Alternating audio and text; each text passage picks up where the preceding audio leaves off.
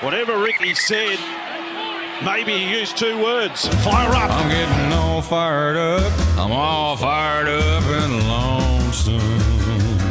Hello, good afternoon, good evening, good morning, and welcome to Fire Up!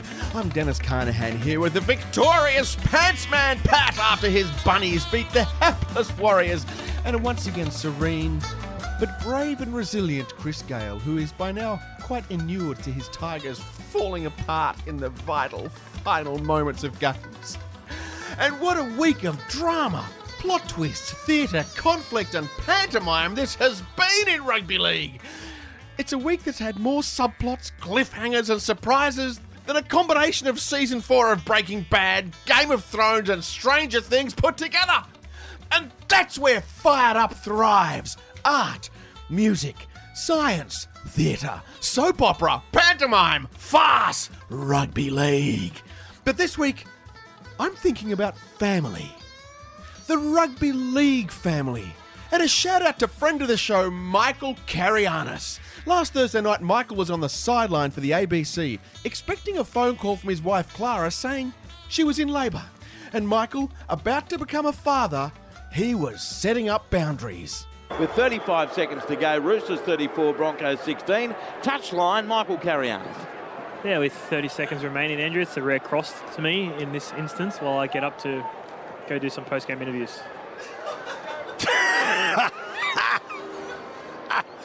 You are a flipjack, fair Brisbane have the ball 11 out for their own line. That is the best cross I've ever heard. Ever. Standing his ground. You don't cross to Michael with 30 seconds to go in the game. Well done, Michael. Establish those boundaries and stay strong. And congratulations now on the birth of Elena Carayannis, a new friend of the show. Rugby league and family, they go together. When I think of family, I think of my little boy. He played league for a while. For the Asquith Magpies, in fact. Now, his mum lives up on a farm near the Hunter. Lovely place. They have a couple of dogs, in fact. Uh, Jack Russell Terriers, Rambo and Stevie. Steve. Lovely chaps, very excitable, although they're not good in a car. And when they come from the farm down to Sydney, they get a bit, a little bit vomity. And boy, if they get hold of a cake, it's squirting out everywhere. You have dogs, don't you, Chris? Luma and Cisco, they're both at Puppy Holiday Villa at the moment. And how are they getting on? Famously. Puppies? Puppies. So they're, they're not, uh, they're toilet trained and everything? Oh, they oh, they got the whole thing under control. How do they go with cake and chocolate and stuff? They don't. Not in our house. Not. There was one incident with chocolate. Oh no. And it was off to the vet and a bit of stomach pump later, and that was me. Uh, Yeah. but the dogs were fine. Oh, so you got what? You got weak guts? Is that what you're saying? The- Not the but- dogs though. My my stomach is of questionable fortitude, unlike Luma and Cisco. They've got wrought iron stomachs. Another dear friend of mine, Sean Peter, genuine music theatre kind of gal, Sean. He's got a pair of sausage dogs. and I tell you what, they love getting into the cabanossi, but boy, it comes out both ends. Is that They're- does that appeal to their cannibalistic instincts? I think it must. a sausage I dog think eating it must. cabanossi. But rugby league, family, dogs. They all go together so wonderfully, don't they? But let's get back to the drama. So much going on this week alone. Chris Gale, is there any way you can unpack and categorize all the controversies, conspiracies, and conflicts that have developed in just this one week of rugby league? There is a way to do that, Dennis, and thank you for that. I think overarching homily about rugby league and what it's about, which is families and dogs. Uh, but conflict needs to be resolved, and it's beyond my ken as to how to resolve that conflict. And I'm so grateful, as I have been for so many years now, to Paul Gallen. Oh, yeah, because aren't we all? he has offered us a template by which we can resolve all the problems in our fair game. So you might have seen that Gal, sadly, uh, with no SBW, Staus inside, is announced his final departing bout. He's okay, so he's already retired from rugby league correct.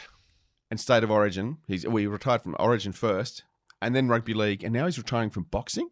Well, that's right. I, I don't think he's Heaven retiring from forbid. family, and I don't know what his dog status is. Tell me he's not retiring from media. no, no, no, no, no. Hasn't got to that. Oh, good. He's uh, rock solid, 100% footy. So it's his last fight. And in order to create interest and a little bit of a twinkle or a twist, if you like, to the card, and we'll go through the undercard in this show Ah. because this is where the conflicts will be resolved. But Gal has announced that he's going to have a fight with two people in Right. the one night. Okay. Now, Justin Hodges is signed on as one of the protagonists. and people have gone, how is it possible? In fact, is it even safe for one boxer to have two fights in one night? Now, if you look at the people who have been mooted as the other opponent, we're talking the likes of Ben Hannant, Chris Walker, Sam Thaiday, and we'll give a lead pass here, Russell Packer. I mean, Queen, Qu- Queenslanders all. Right. So while everyone is saying, how can F- Gal fight two people in the one night? Gal, of course, is believing that he's fighting one Queenslander with two heads. He's done that before. Yeah. A massive monster menaces the world.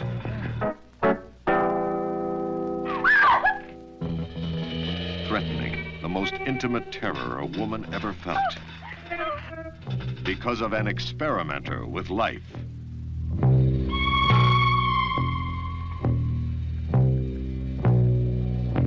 The incredible two-headed transplant. Who are you? I'm your brother. So that's a little bit of early audio from the promotion of that big fight night where Gal takes on the two-headed Queenslander, Hodges plus. I don't know. Who, who would you like out of Hannant, Walker, Thaiday, and Packer? Who would you like to see there? Look, personally, I'd be. I'm thinking Chris Walker's going to be the easiest for Gal. Um, ben Hannant, I reckon he could throw him. Sam Thaiday, uh, he'd probably be cracking gags more than throwing punches. He'd be packing into the wrong scrum and stuff. I'm not sure. He does seem more of a lover than a fighter, Sammy. Yes, I think so. I don't think Thaiday belongs there. Uh, Russell Packer, Yeah. honorary, well, he's from the North Island of Queensland, so he, he could probably get in there. He certainly expressed himself on some Suncorp Oval at once, Suncorp Stadium at one stage, I believe. So there we go. We're going to have a huge fight night to resolve some of these conflicts that you've talked about in rugby league. And let's start with the first one, Dennis. Shall we? Uh, sure. So this is not round one. This is game one. This is fight number one. You know how- you we know need we need the boxing bell. We, we got the ding, but we can't use it because it'll confuse our audience because they'll think it's either six to go for, a, for a in, inside the ten or a ruck infringement. Just be one of those clanging bells, I think. Yeah. So you know when you hear a fight that's on at seven thirty, and in fact it's not until like ten past midnight because there's an undercard. Yeah. right? So the first undercard this week has been the explosion that's occurred primarily within the confines of SEN Radio, just down the road, between Brandy Alexander from the Penrith Panthers Yes. and one Cameron Smith. So Speaking of rearing ugly heads, Bran- Brandy might have had a suggestion that the hip drop that's been a blight on her game, hello, Pat Carrigan, and uh, suggested that the Melbourne Storm might have had something to do well, with it. can we it. say hello, Joe Tarpany as well, who Well- had one and he, he gave natural justice as we discussed last week. Brandon Smith got away with it, Totola got away with it. You know, either Mm, you get or yep. you don't get away with it.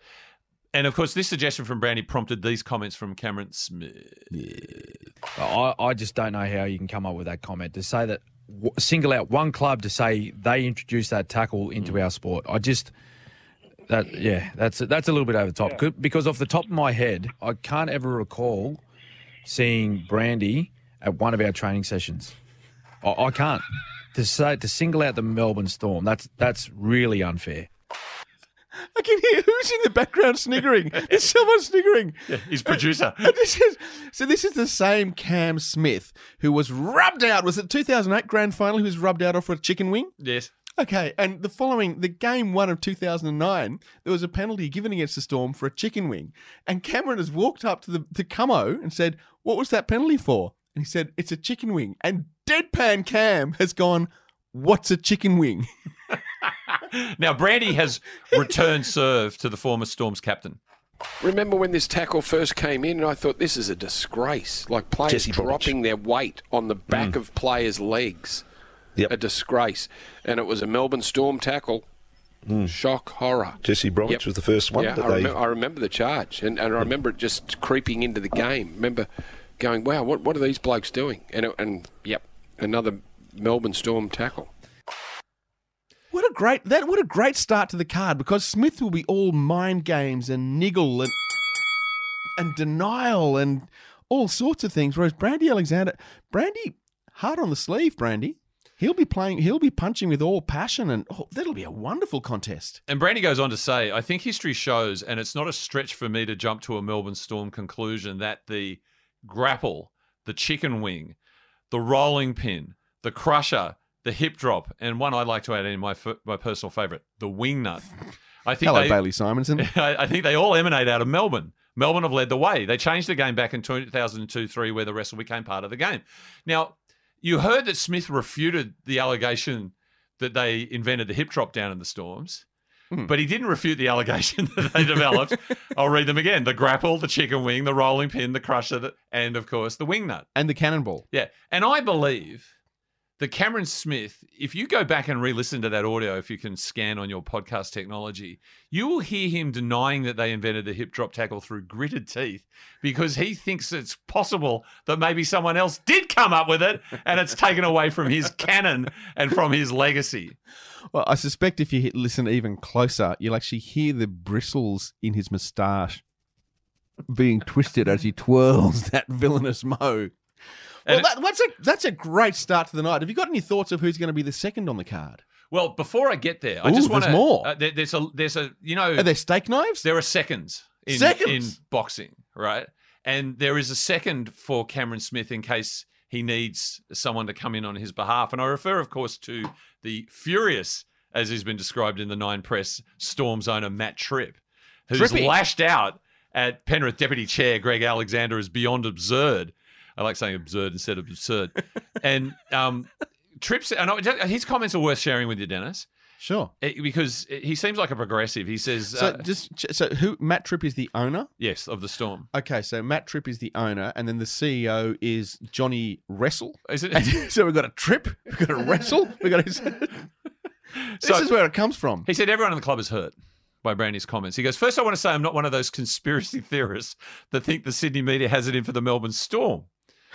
Well, I think it's a matter of accepted fact that they do have it in for the Melbourne Storm. He suggests it's quite the opposite. I think in recent times there's been an excellent balance in how they assess the Melbourne Storm and the way they go about their football, which is simply a reference that in 2012 they were absolutely mind-numbingly robotic and repetitive Oh, yeah. cyborgs rolling down the field.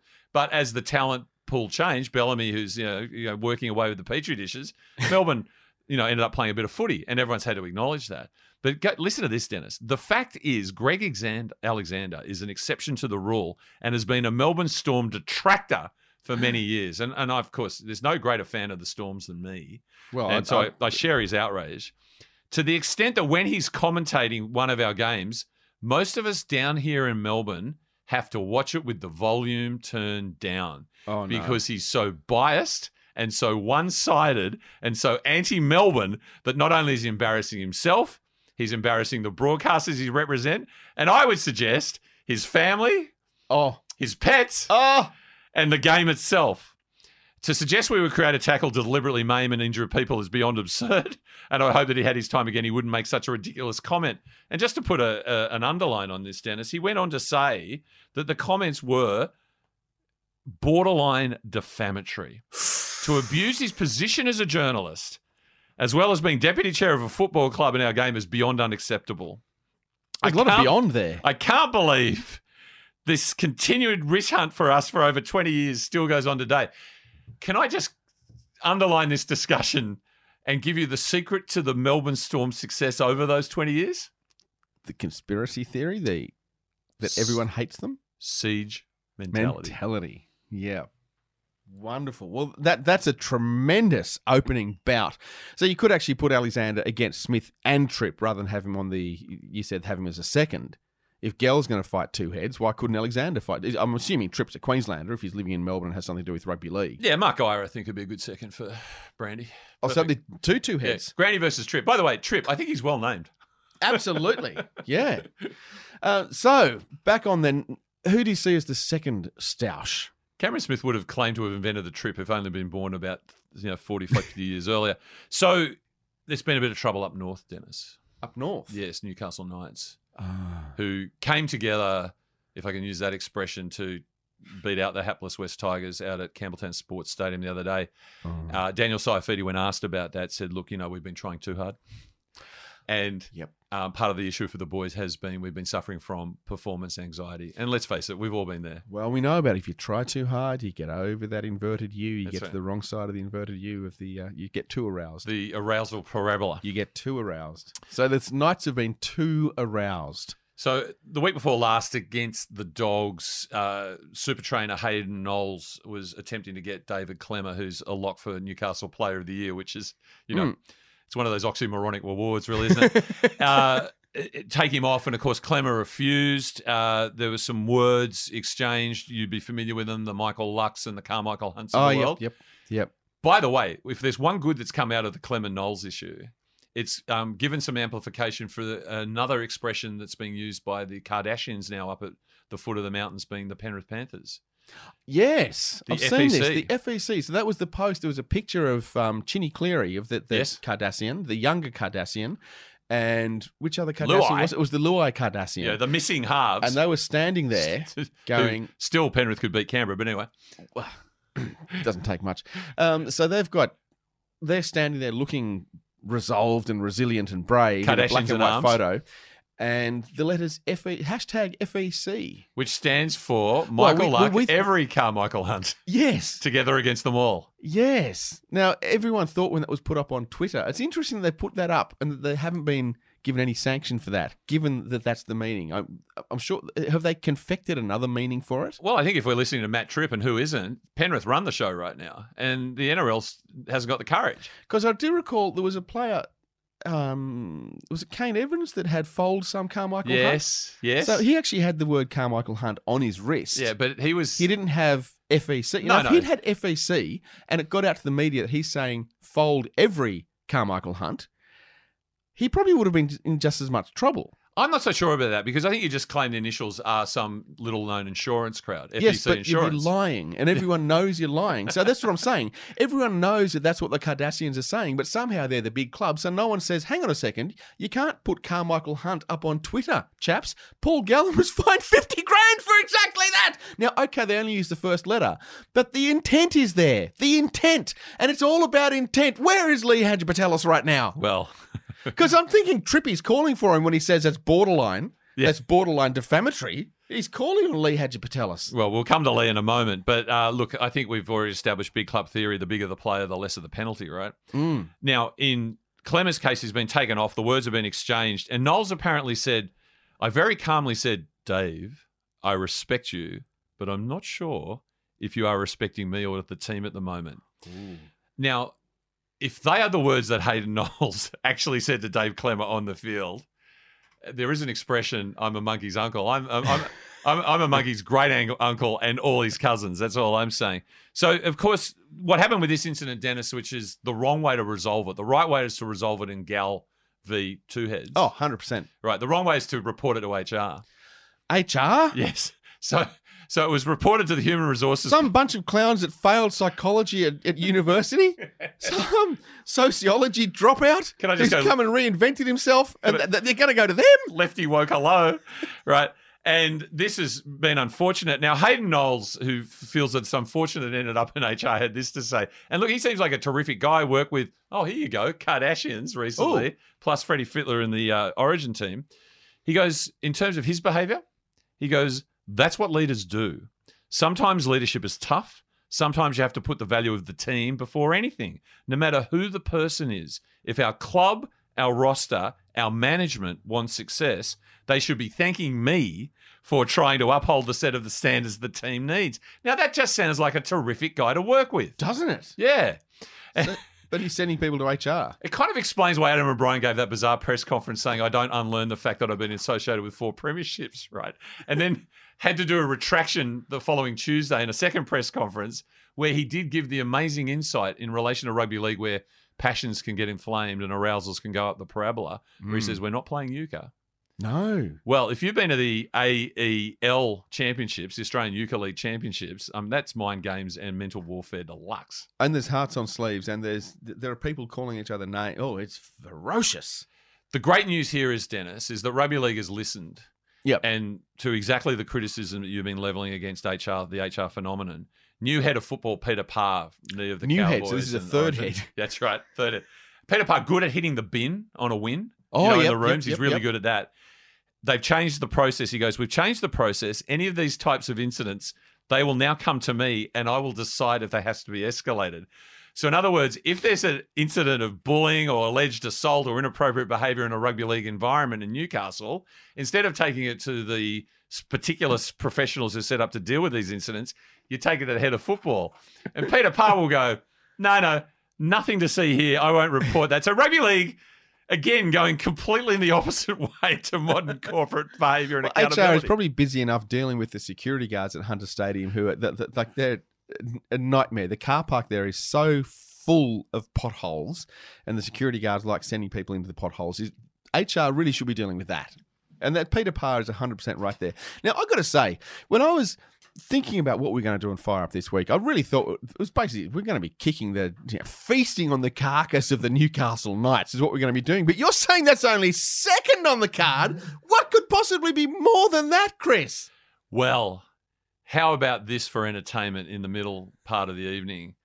Your Dark Overlord, Sir, Overlord, Sir Peter V'landys, PVO himself, takes on New South Wales Premier for now, Wow. Dominic Peritet slash Perrottet. Wow. So we've got the Overlord, we've got the Premier. This that, that, that the question I'd have now you're very much involved in PWA. Mm-hmm. You love the scripting, you love the storylines. There are people who sit there and say, "Oh, ditch the story, it'd be more fun." Those people are idiots. Mhm. Those people are clowns. They have nothing. They have no creativity. They have no thought. They have no passion. They have no heart. They can take their keyboard warriorship and clear off. They're weak. Anyway, they is would would it be possible these two maybe trick it up a bit?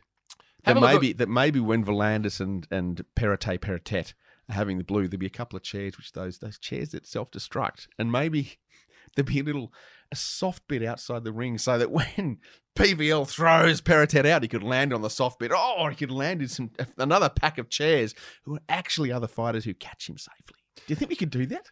So you're referring to something that's referred to in the industry as a work. A work. Yes. So if you look at when I think Perrottet, when I think V'landys, I think a work. right. Look at it from Peritet's point of view. Now I know you were transfixed yesterday to the John Barilaro evidence. Oh, what? What's that's great theatre. He's So- a, he's a Queanbeyan boy. I know. Did you know that? He's from Quangers. Who else is from Quangers? Ricky Stuart's from Quangers. So he's from Quangers, and you know what the worst thing is? He's a he's a Manly fan. So he's best mates with Ricky Stuart. Like they went to school together. They're good friends, and somehow he's remained a Manly fan. He was in Quangers. He's my age. He was in Quangers when the Raiders started, and he chose to stay with Manly. No one likes Manly. He and he except for John Barilaro. Welcome to National Party leader. And so, of course, I think there was stuff about the blurring of employee and personal relationships and all that, you know, really difficult stuff where you need to go to hello HR Yep. and get it sorted out. But look, he lost Eleni Petinos a couple of weeks ago. Yep. Stuart Ayres Airsy. gone, right? So V'landys has gone. Now look, we've got this opportunity with Lismore. So why don't you go at me and say we can't afford to fund the stadium extension suburban style, and I'll come back and say it's appalling that they're using human tragedy the floods to renege on an agreement, and I will look like the bad guy, the heel. And Peritot goes, "You beauty." Oh, hang on. Sorry, that was you. that was me doing. That wasn't actually audio. That, that actually wasn't audio. No. Okay, sorry. And so, of course, we know the narrative that the government, one would argue quite rightly, has said we've got to put a pause on the stadium developments, and we're talking about St George Illawarra, Ugh. uh, Leichhardt Oval, of course, Shark, Park, you know, all those sorts of things because we've got budget priorities. And V'landys, of course, have got its point zero zero zero zero one of the budget, and uh, it's sort of blown up that you know Peritet's got some political capital out of this by standing up to the NRL. And of course, what happens to the allocated money ostensibly goes to Lismore. But if I know my government workings well enough, consolidated revenue, right? So Ah. in goes that money for now. And then, of course, what we get is the trusty lieutenants sort of building into the argument that will ultimately mean that whilst V'landys took the hit as the bad guy, describing the new Allianz Stadium as unnecessary, whereas Robbo says it's a worthy coliseum. Oh, so Robbo's in the work as well. Oh yeah, and Robbo's thumbing his nose at Russell Crowe because Russell Crowe won't be able to gladiator style, a la you know the Caesar type, give the thumbs up or thumbs down. Yep. Because get this, South can't play there. Sorry, Pence man. Oh, Uh, then he gets his trusty lieutenant who was described by James Valentine or introduced by James Valentine on 702 yesterday as Lee Harvey Pantelis, as opposed to Lee Hagipantelis. Lee Harvey Pantelis. Lee goes hard on Penrith getting a stadium. So here, so here's the NRL attacking stadiums the NRL has just got in Allianz and the Commission Penrith one because Lee goes "W- at Leichhardt Oval, the beleaguered Leichhardt Oval. We're going to play at least 50, 60 events every year. We're only going to do 12 football games at Penrith, right? And and sort of embarrass the government over Ayres, who has removed, been removed, and then go Ayres, on who was the member for Penrith. correct, and has gone on to suggest that um, Leichhardt Oval itself is third world, bordering on dangerous, right? So he sets up a narrative. Now we know the very unfortunate events on the weekend. Really, what happened? Some rugby union boys got a bit bruised. Thankfully, no one seriously hurt. Taken Broken wrist. Yes, I heard scapula. Uh-huh. Cooper Cronk, but Wrist, who knows? Oh, so play on. He'll play in the grand final anyway. that kid will be turning He'll out be for his fine. club. Yep. They've leant on the Got a fence. contract on Fox as well. That's right. They've leant on the fence uh, behind the dead ball line at Leichhardt, and they've taken a bit of a tumble. Yep. So it's all been set up that we've actually taken the heat for being the bad guys vis-a-vis the floods. Mhm. We've actually suggested that the value of stadiums is the multi-purpose community asset. Yep. Where it will actually take kids off video screens and stop playing computer games so they can go to, I don't know, what, use the outdoor basketball court? Because that's about it. Otherwise, you've got to pay your money to get in. And we put into the ether that, in fact, the Leichhardt Stadium, eh, Leichhardt Oval Stadium's a bit of an overreach, is an example of a dilapidated third world, borderline dangerous facility that will, in the end, be very quietly addressed out of consolidated revenue. I suspect, you know what, it won't be quietly addressed out of consolidated review. I suspect when there's an election coming up, they'll say, you know what? We might just. We're going to fix up the stadiums. There's a stadium for you. There's a stadium for you. We've fixed the floods. How good are we? Because they're in such crisis. And Peter V'landys as well. There's another side note here that Peter V'landys, he's taken the hit as a bad guy because really, this is nothing to do with it. This isn't really that big an issue. People are still, you know, Shark Park sold out last week. Brookvale Oval sold out last week. Okay, they could get more people and they could get more revenue, but they're selling out the stadiums. That sounds better. It sounds better to sell out an 18,000 seat, seat venue than to have a half full 36,000 seat venue, which is what they'd have. But we'll talk about this. I'm sure we'll t- we've talked about it previously. The bunker inconsistency, the judiciary inconsistency, all this nonsense that goes on. The fact that your Tigers were robbed, but in the Cowboys game, Peter V'landys doesn't like any of that message. No, no. So he's trying to say to people, take your eye. Don't look at that. Don't read that nonsense in the paper. Read this nonsense instead. Another show. It's absolutely playing. It's brilliant work by PVL. There's no It's bigger fan of his work than you and me, and indeed Lee Hagipantelis and dare I say, inner city West Mayor Darcy Can Byrne. I, can I just ask, with Lee Harvey Pantelis, um, is there not the Wayne Pearce Hill? Would you describe that as a grassy knoll? Well, yes. Do you think Lee Harvey Pantelis might have been sitting on there with a magic bullet to or a magic method of breaking that fence? No, no. I think that the dirty work that's done by the Tigers to create this narrative, to create this message, to create this solution is indeed the Latcham Robinson stand possum. The, po- the, the possum is, is prepared for this to happen. And so, w- what it leaves us with is a beautiful opportunity for your mate and my mate, Alister Henskens, to come in as the new sports minister would we call him friend of the show? friend of the show, solve this problem, and we'll end up with the right priorities, which is that Lismore gets the funding that it needs, and the suburban grounds get the refurb that they do, and most importantly, Dennis, above all, when we talk about family, we talk about kids. Kids. And Peter V'landys has saved the kids and got them off the video screens.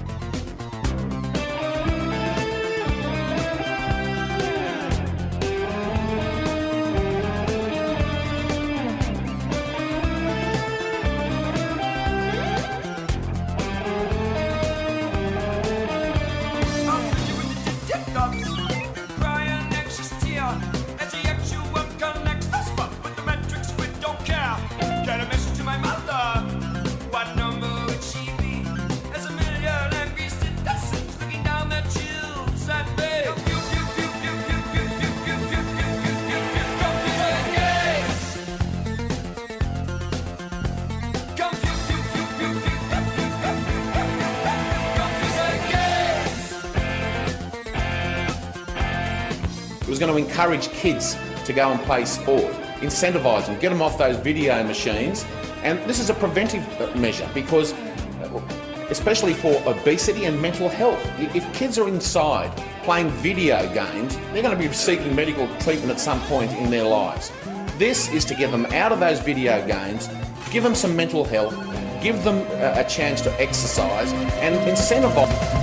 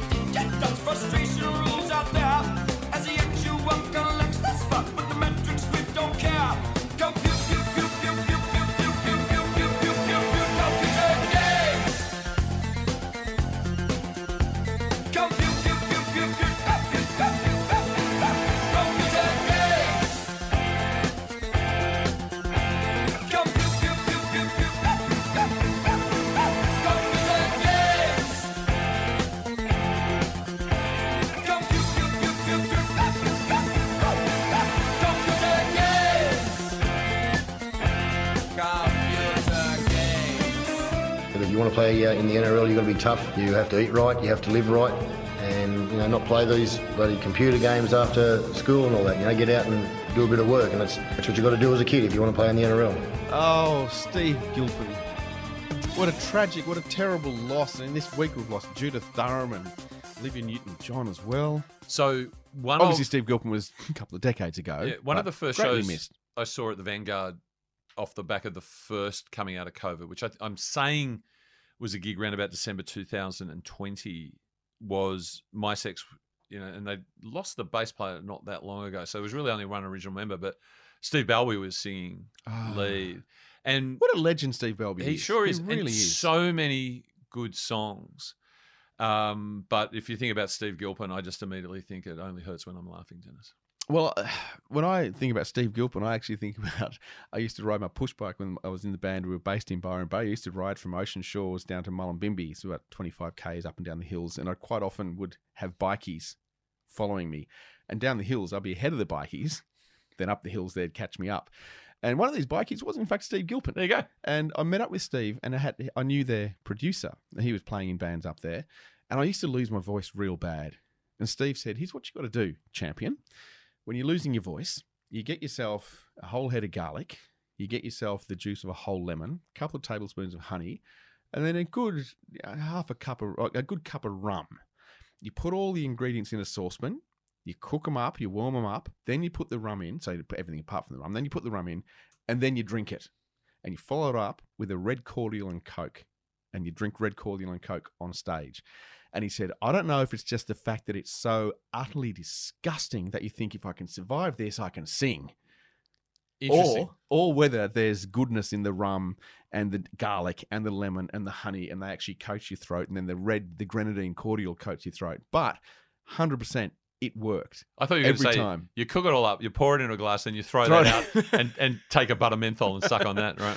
No, but that was my Steve Gilpin, and- and I, I still do it to this day if I have a bad throat and have to sing. Thank you, Steve. Rest in peace. But anyway, back to rugby league. Now, you're saying that Gell is the main event. Now, Sure. Could could I put it to you that maybe this weekend something else has happened? Oh, something really? else to do with rugby league, family, and dogs, and that would be an even better. Main event. What do, do you get? Do you, it gets? You picking up what I'm putting I'm down, a, Chris? I'm getting a bit of a tremor, Dennis, but What I mean, you it's your story to tell. It's your story to tell. Well, look, I was watching a wonderful press conference. I always do watch the Raiders press conference. It's and even more so when they've lost because that's when I most need to hear from Ricky. If the Raiders have lost, I am able to reserve my opinion on the game until I hear what Ricky says. And Ricky's comments, you know, he said the game wasn't that bad.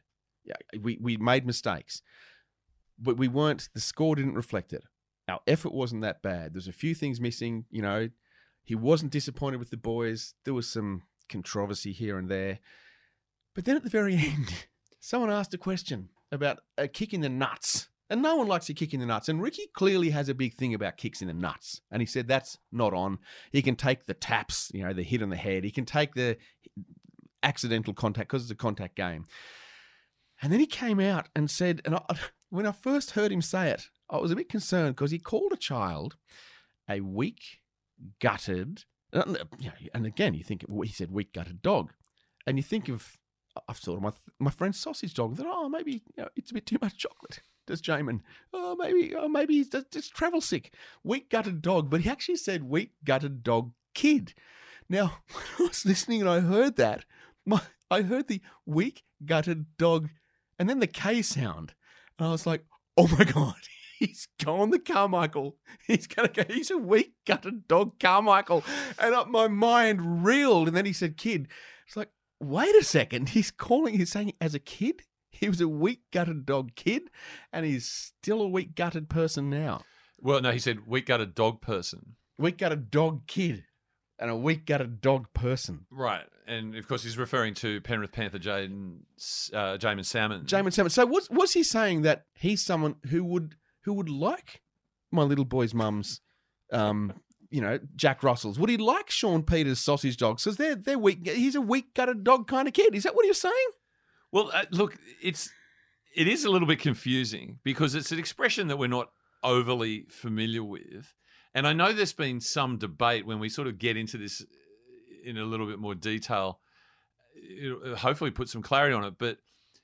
I believe that you heard it or thought that he intended to say weak, gutless dog. Correct. Well, I think if, if it was meant as an insult, it, you, you kind of they go together. Weak and gutless go together. Right. Weak, gutless dog. Right.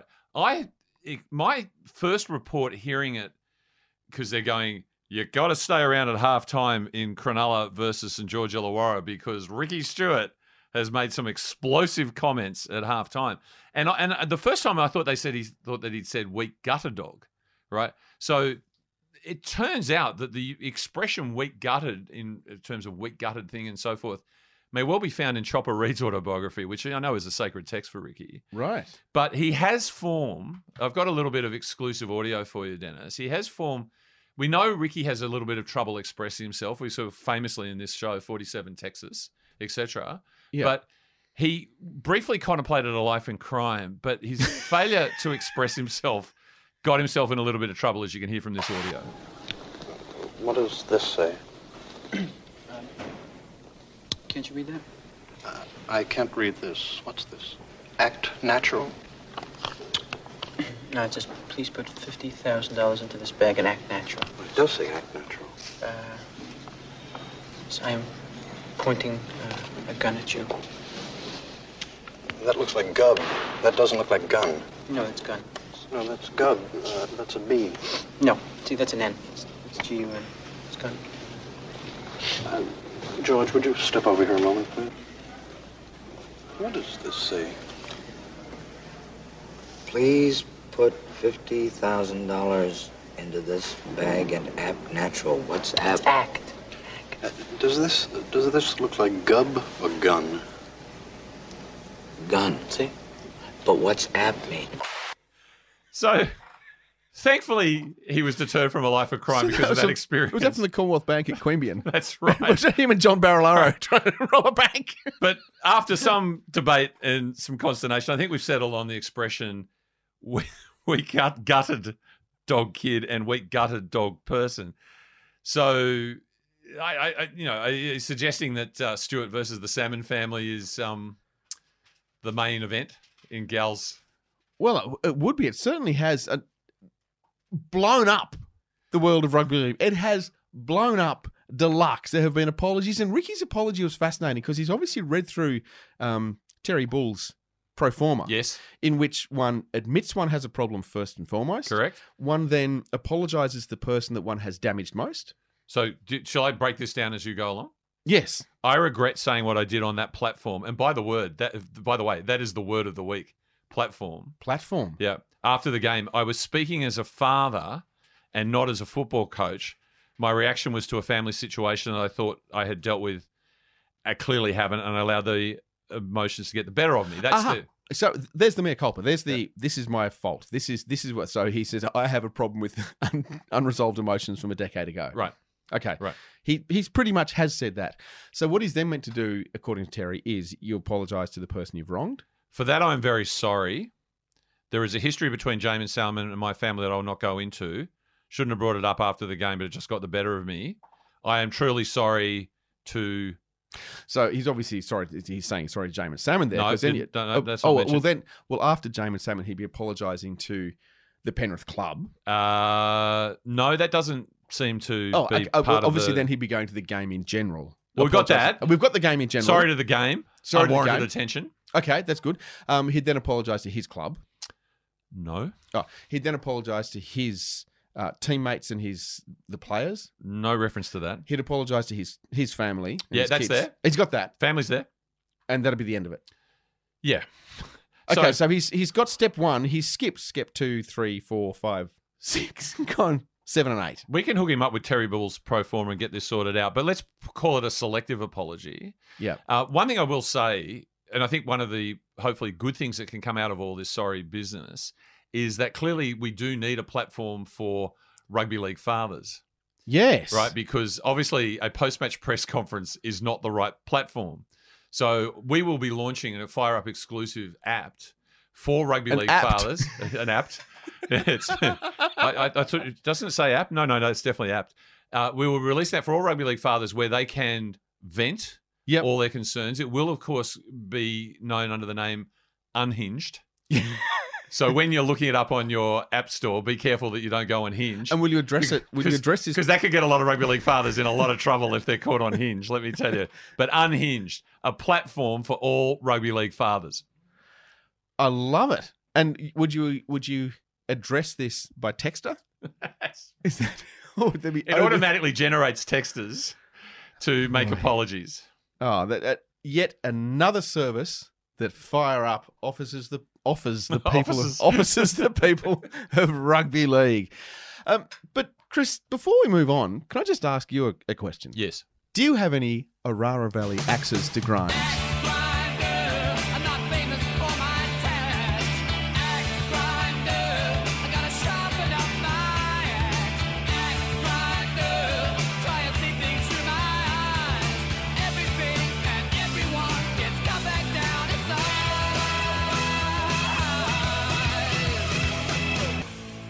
Well, the sad news is, Dennis, that in the Orara Valley Axeman lottery raffle, however you want to describe it, where Courtney Shapter was very kindly Yes. going to donate money to the local club plus a junior club of Fire Up's choosing, we didn't get any of the Oh no, cash prizes. I did get a thank you email from Sam Burgess though.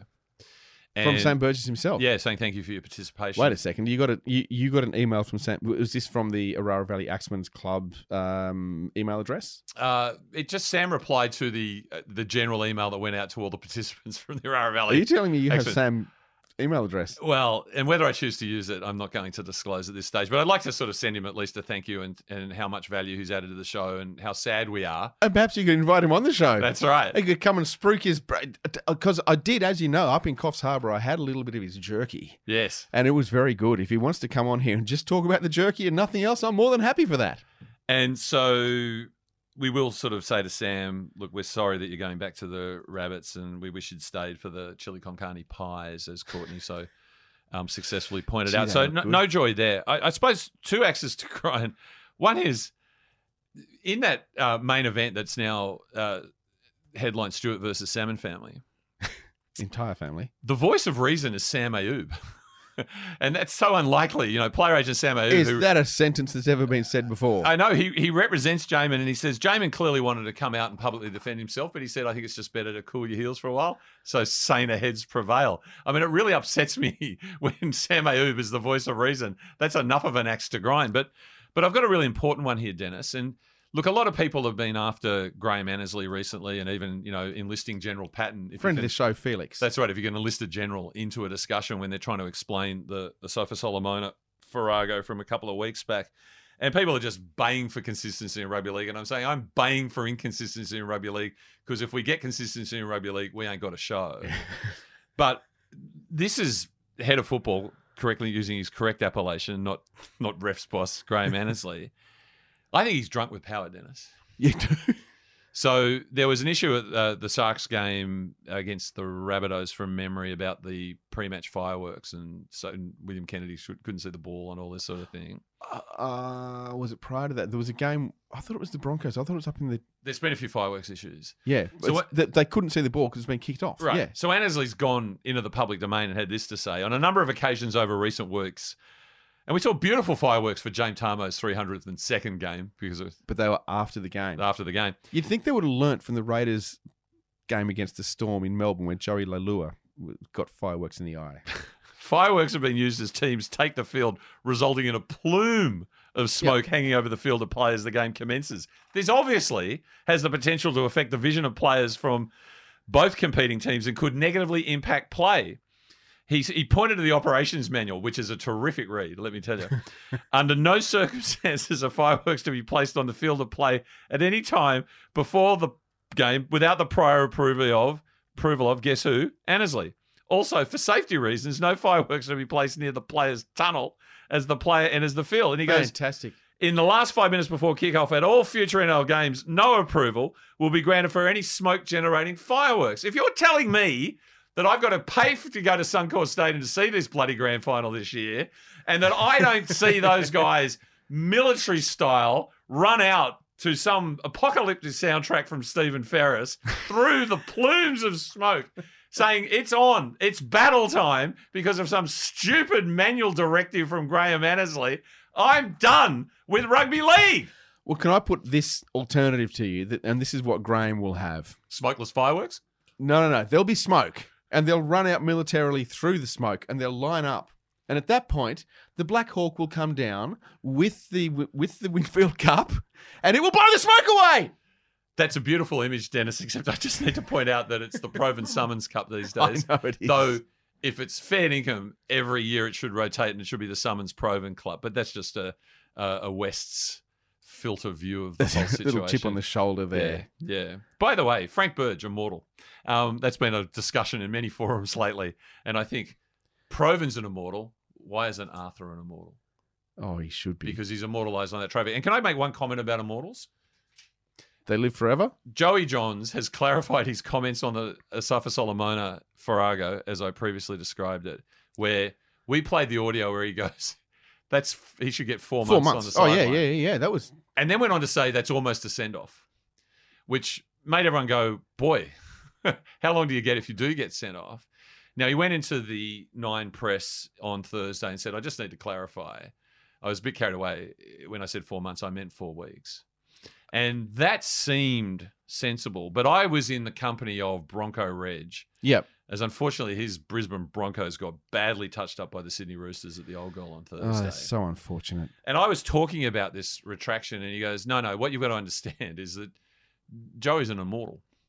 And if you're immortal, you see time differently because control time. Time just stretches out endlessly in front of you. It's meaningless. And so to Joey, four months is four weeks. So he didn't make a mistake. And he's simply trying to correct the mistake in the press because they misunderstood him. He's not just a rugby league immortal. I believe Joey Johns is truly immortal. Wow. Well, I, I can't dispute any of that. Um, but what I will do to say, just just sum up all this. Which means for time immemorial, he's going to have to put up with more of that bullshit that you guys go on with from Queensland, which will be that is the almost quixotic result of being immortal, Dennis. Is yes, you live forever, but it ain't all a bowl of cherries. Because Queensland does as well. Is that what you're saying? Queensland is immortal. Well, the only way I can possibly sum this mess up for the last few for the last week, just for the last week. Last week, you may recall, I misappropriated uh, a Billy Joel song. Yeah, well, I've done it again because it's just too much has happened. So I've written verses five, six, seven, and eight for this week.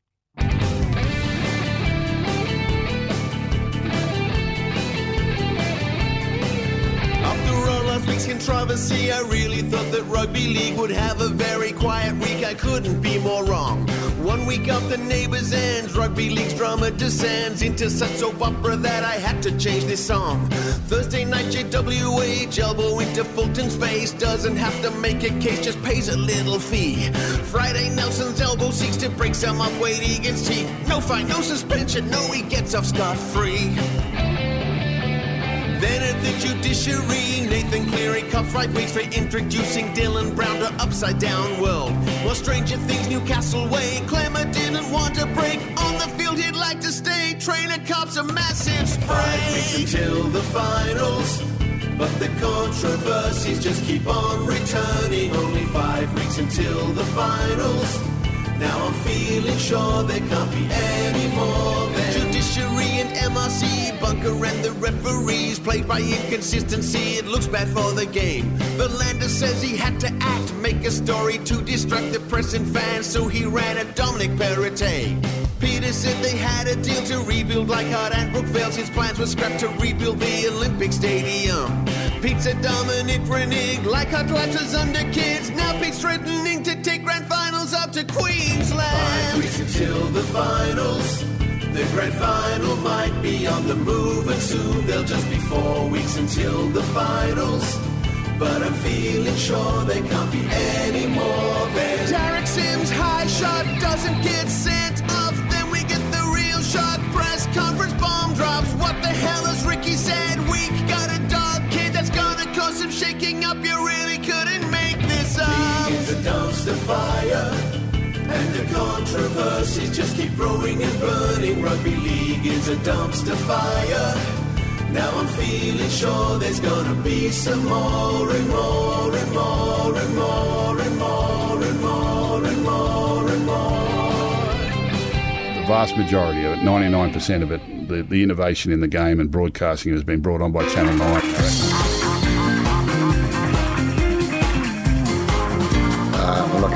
Going to answer. I've done my job. Thanks. Fisher Harris giving away the penalty there for the late shit. I've been covering football for four decades and I did not understand it. So, Chris, you watched 100% footy last night. I did indeed. Who was on? Well, we had, apart from James Bracey, and he took the advantage of the fact that NRL CEO Andrew Abdo was on to pitch the North Sydney as the 18th franchise. We had Cameron Smith, Gus Gould, and then the wisest voice in rugby league, and I speak, of course, of Danny Weidler. Well, I've got Phil Gould's um, his response to Ricky Stuart's um, whole whole issues. He is the most pig-headed and the most ungrateful person I've ever known in football. It's as simple as that. Straight off 100% footy last night. Straight off 100% footy last night. Other thing going around, we've got Lee Hagipantelis. Yes. So he's he's weighed in on this Ricky Stuart issue. Lee Harvey. Lee Harvey Pantelis. Uh, the comments made by Ricky on Saturday night would tick every box in order to uh, substantiate a defamation suit. I can't readily think of any any defence that would be available. So this is head of Bryden's legal expert, Lee Hagipantelis. How's his record? Because I looked it up. I haven't. I don't follow rugby league, as you know. Yes. So I just looked into this fellow, and I found that he had these. He was quite uh, heated a few weeks ago. Uh, I've already reached out. I'll, I'll let you boys know this that um, I've already sought the advice of senior counsel as well, preliminary advice. Uh, because I'm very close to this, I wanted to make sure that I was being objective. Uh, senior counsel agrees with me that there are grounds there to explore the matter even further. If there is such an egregious and unjust outcome, why would it be a bad thing to have the NRL involve itself and correct it? Now, the, the condemnation of what occurred is is almost universal. So that's him on the Tigers loss. Yes. Now that sounds quite. I'm in. I'm all in. Oh, Right- isn't he? Right. Well, he used egregious a la Jackie Chiles. And of course, he's and, and if you wanted to summarize the Tigers case in one aphorism, it was the NRL put the cart before the horse. Yeah, well, I'm, I, um, so then I had to look go further down the rabbit hole Mm-hmm. about how that played out. It wasn't in the interest of the club to engage in speculative litigation, but there is there is a moral victory in that there has been a concession that uh, the rules need review. So you got a moral victory. We got the moral. something. We got the moral victory. And when I think Brydens, I think moral. that's, that's right. I certainly don't think defamation, but uh, Yashin Sharif has to get something to do, senior counsel, I guess. And Justin Pascoe, of course, put it very eloquently in sort of saying about that concession, about the the decisions being an error at the end of the game. He goes, "They know it, we know it, you know it. We won the game. Just didn't get the points." So I'm not sure how Ricky's defamation, this defamation against Ricky, is going to go. I'm going to be honest. I don't know about this league guy. They're He's a tremendous to- operator, Pat. Yeah. So I've done my own delving um, into matters that could be uh, defamatory by Ricky. That was absolutely embarrassing today. We were legless. They had great opportunity to score another four or five tries on us, and I wish they had have to jam it right up us. Again, it's an error. It's not the last one I'll make. You know, I suppose fortunately we didn't win. It doesn't matter what I say. You know, I'll say the grass is green, and everybody will blow up and say you're you're a dope. Um, they have their own feel for the game. They lay their own little, um, um, I suppose, feel. Um, um, uh, hey? Quirks. Quirks, hey, that, that'll do. Wasn't, wasn't the word I was looking for. I was never any good at maths at school. Uh, no. But I'm only a dumb coach. So maybe Ricky's Ricky's defamation is on himself. And I tell you, I've said Lee's a smart operator, and Lee, not only to get the opportunity to use the word nullity in relation to the cart before the horse defence, but also precedent. And if we could see the first defamation case in Australia Yeah. where someone has successfully sued Yeah. themselves for defaming themselves, all this and all that is at 130, 135, 140,000 dollars of fines plus whatever is about to be levied on Ricky Stuart will not be in vain. It'll just be Alex Jones style. of Like matter one, one, hundred twenty thousand dollars. Matter two, hundred forty thousand dollars. And then to finish off, you touched on this before. We had yet another World War Three in rugby league. Last night on 360, Braith had this to say. The war of words has erupted between Greg Alexander and Cameron Smith. Now, international relations, bit dicey. So thrown away, thrown around like wars and world wars and and whatnot. You wouldn't use that lightly. No. But this is what 360 didn't play last night. Now, Cameron. Yes. You stand by everything you have said to this point in response to what Greg Alexander has said, and he stands by everything he says. So we do have a Yeah. little issue here. No, there's no issue at all. Um, Brandy, Brandy had his opinion, and that, that there's nothing wrong with that. Everyone, everyone can have an opinion. That's that's what opinions are. Like it's it's just their thoughts. It doesn't mean it's fact. I think we might need uh we might need to rejink this card around. Maybe a Brandy and Smith tag team.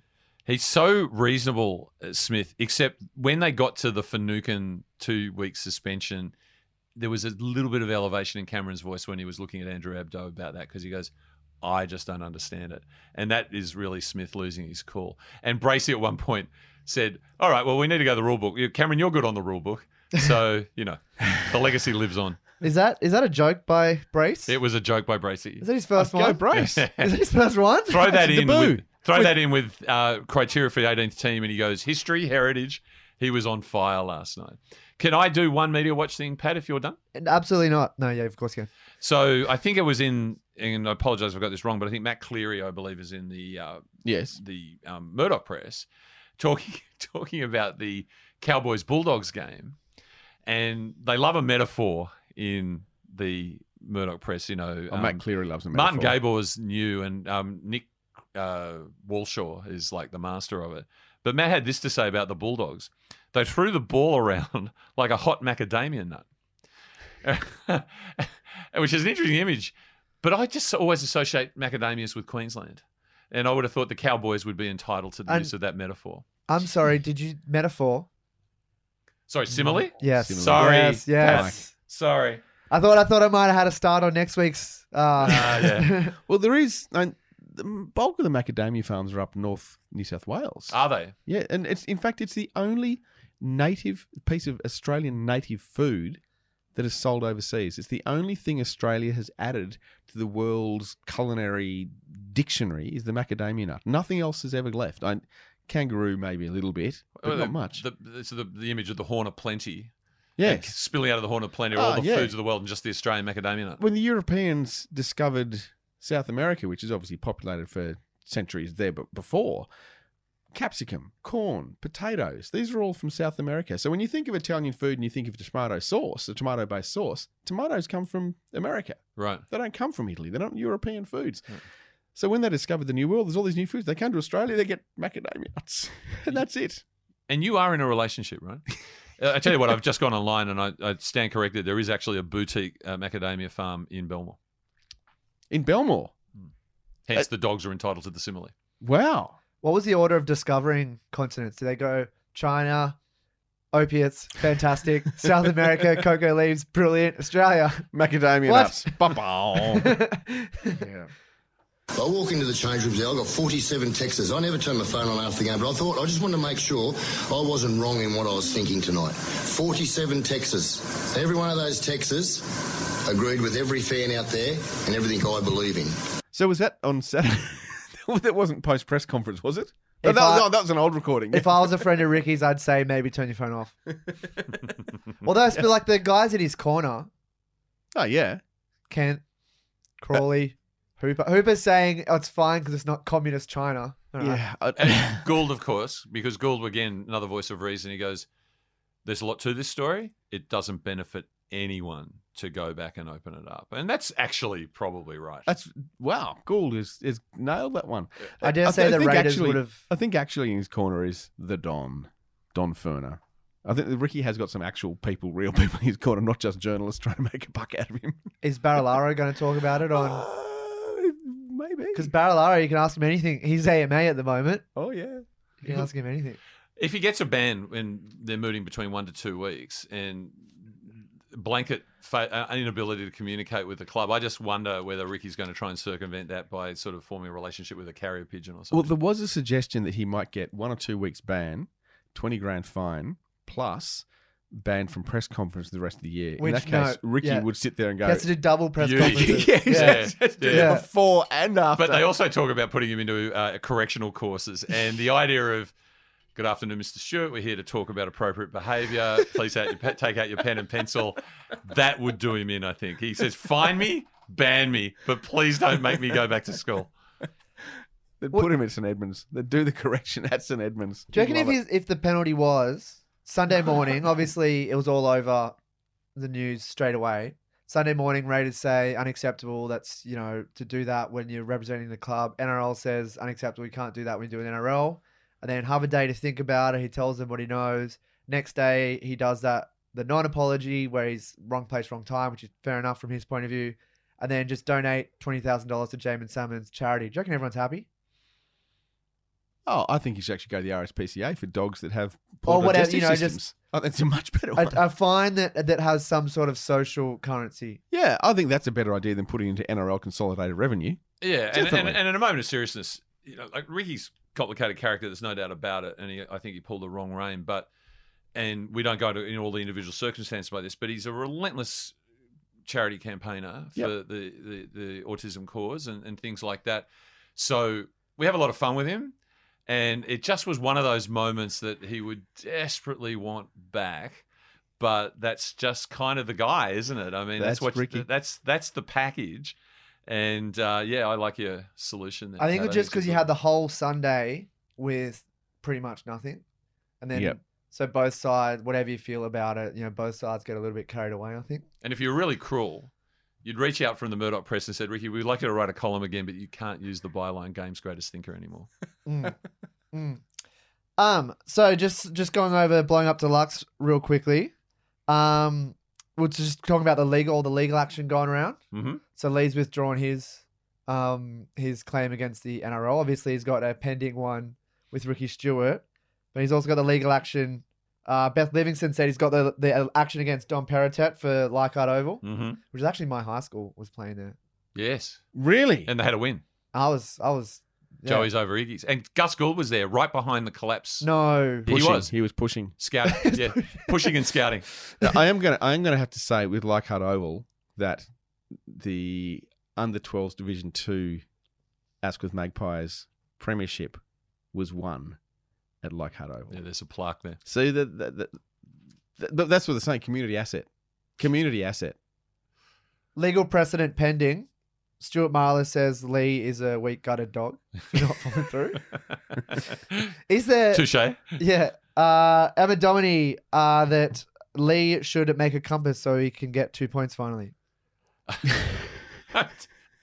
This is great for Lee. I mean, he hasn't had enough coverage lately, and you know he's really right in the uh, zeitgeist at the moment. And then final word to Emma again. Um, Kent, so Kent, surprise to nobody, comes out and sports Ricky, which I don't know, Yes. fair enough. Um, she said uh, Kent wants the word fine so that there's a precedent, It's open season on it. Like I guess the first time they use like sort of a swear word on TV, Mm-hmm. Yeah, once it happens, it happens, right? and then we can Mm. put this episode out finally. Exactly. Well, just before we finish up, I did, yeah, obviously with Ricky Stuart, he was a coach of the Roosters, the Sharks, and the Parramatta Eels, and I love Ricky Stuart. But Chris, do you have any reasons to dislike the Parramatta Eels? Well, I've got a specific reason to dislike Isaiah Papali'i right now, who's sort of prevaricating. Oh no, he's not backflipping. Well, he's talking No. about uh, all sorts of things. He goes, "It's fantastic to see what Benji Marshall is going to do at the Tigers. Of course, I was really going there because of Michael Maguire and the Kiwis connection, and there's a lot of prevarication. But I'll just uh, stick it on Brad Arthur because why not? Yep. So Jacob Arthur, terrific result with the win over the Manly Warringah Sea Eagles out at Four Pines Park, as I like to refer to it, Dennis, um, on Thursday night. Was it Thursday night? Uh, As you no. like to temporarily refer to it. Yeah. Um, and Friday. Friday night. Sorry. And I was there. Uh, Jacob Arthur, he ran for zero meters and still had two try assists and whatever. So he actually had a good game. And of course, they again went down to the trope of the social media, right? He goes, I've been off it all season. Oh, the yeah. boys are Yep. looking after him and they got my back. And I was led to believe that, in fact, Brad Arthur was handling that side and making sure that through his command of social media, Jacob wasn't being affected. It's now come to light that Brad's not on social media either. He doesn't. So- He doesn't seem like the type. yeah, so I feel duped that I said, what a great guy, what a progressive coach, that Brad would be prepared to sort of fall on the sword and process those messages on behalf of his son. Turns out it was just another bit of media spin by the Parramatta Eels. And that's another reason, Dennis, to dislike the Parramatta Eels. But can I say, if we're talking coaches, we have a little bit of an announcement to make, if that's okay? I think I think we should. This time next week, This time next week, there or thereabouts, whatever that is, whenever you're podcasting. But in about a week's time, when for us will be a Tuesday, we have a special one-off, one-on-one interview between. Wait, is this a Fire Up exclusive? This is a fire. This is a You're fi- announcing a Fire Up exclusive. No, Dennis. Wow. Thank you, Billy. I'm announcing a Fire Up World exclusive. We have a one-on-one interview between yours truly, because you're you're on assignment on assignment, unfortunately, and Bradley Charles Stubbs, the coach whisperer.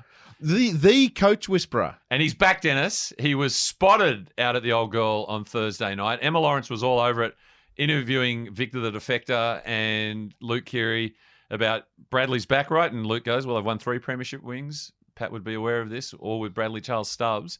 And he sat down with me and we talked footy. We talked the broader coaches he's worked with, the likes of Eddie Jones from some uh, arcane code called Rugby Union, Arnie Graham Arnold, our football coach going into the World Cup in Qatar, and also the work he's done in other fields. It's wide ranging, and the little takeaway for everyone who listens that we need to get this interview to Elon Musk. That will be understood when you listen to the episode. So, Fire Up exclusive next week. No regular episode, a one on one with the coach whisperer. How's that, Dennis? Chris putting out a solo album. Fantastic. When it- we got Tuesday off, Dennis. You and me. Woo! Well, I'll be up in Tamworth. Well, if you're going to have an exclusive, I'll have an exclusive. I don't think I've actually announced it formally. Uh, Rugby League the Musical is back at the Bridge Hotel for the first time in three years since we've been at the home of Rugby League the Musical, and that'll be October, uh, November 26, 27, 28. Are tickets on sale? Tickets are on sale now. I'm about to start promoting it, and boy, we uh, there's a lot to get through in that show as well. So, your tickets are on sale, and it's the end of November. Yeah, Still no, can't. no, September, end Se- of September. Oh, September. Thank heavens. Yeah, yeah, because yeah. I was saying your ticket's on sale now and it's that far away and you still can't get a ticket to the grand final. Oh, the grand finals the week after is, is the Saturday, the Sunday after mine. But it ain't on sale. Do you know why? I know that I'm playing at the Bridge Hotel. The grand final doesn't know where it is because Peter Vlad still might take it to Queensland. But with that, I hope you're fired up because we've been so fired up and there's so much to fire up about. Please join Fire Up Rugby League on Facebook and Insta, Fire Up NRL on Twitter. Join the Blowing Up Deluxe Facebook group and fire up on there. Leave us a review on whichever podcast service you're listening to. And please join us next week for that special interview with the one, the only Coach Whisperer here on Fire Up. What do you think of um, Joe? Mate, when you write crap articles about me the way you do, why should I talk to you? Have a think back. I only, I've only ever read one column of yours. It was two weeks ago. It's compulsory for me to come in here, but it's not compulsory for me to have to talk to blokes like you. All right?